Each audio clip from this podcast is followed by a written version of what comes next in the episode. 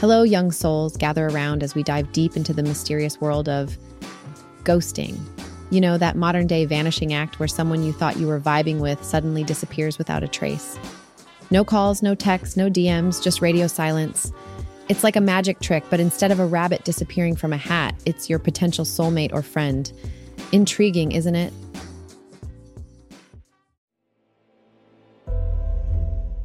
Let's get a bit geeky for a moment. The concept of ghosting isn't just a millennial or Gen Z phenomenon, it's deeply rooted in our beliefs about relationships. Two main theories govern our relationship beliefs destiny and growth. Destiny beliefs. This is the fairy tale stuff. People with strong destiny beliefs think that relationships are either meant to be or not. It's the whole soulmate concept. If things don't click instantly, they might think it's not meant to be, and poof, ghosting becomes an option. Growth beliefs. These folks believe that relationships need time, effort, and nurturing. They see relationships as a garden with proper care and communication, love blossoms.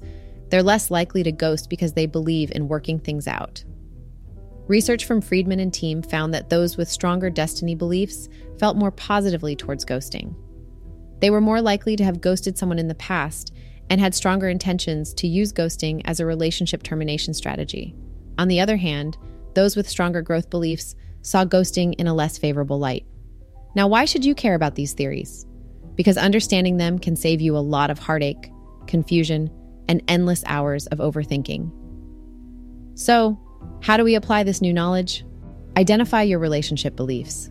Based on the research, people have two main beliefs about relationships destiny and growth.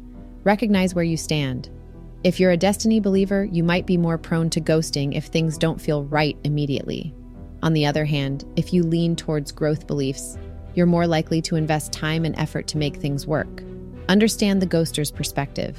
If you've been ghosted, it might not be about you. The ghoster might have strong destiny beliefs and felt that the relationship wasn't meant to be. Instead of taking it personally, understand that it's their way of navigating relationships. Rethink your ghosting tendencies. If you've ghosted someone or considered it, reflect on why. Are you influenced by the belief that relationships are either destined to be or not? Recognizing this can help you communicate better in the future.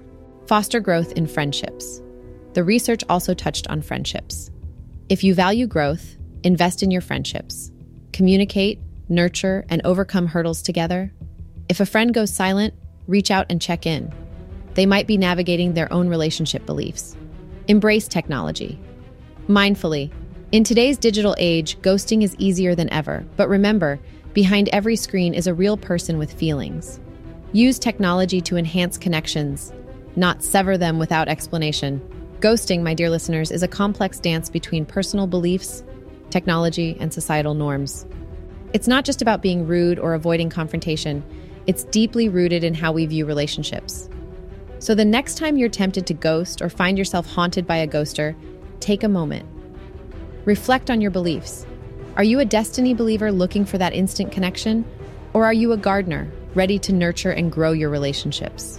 Remember, every ghost has a story, and understanding that story might just be the key to navigating the intricate maze of modern relationships.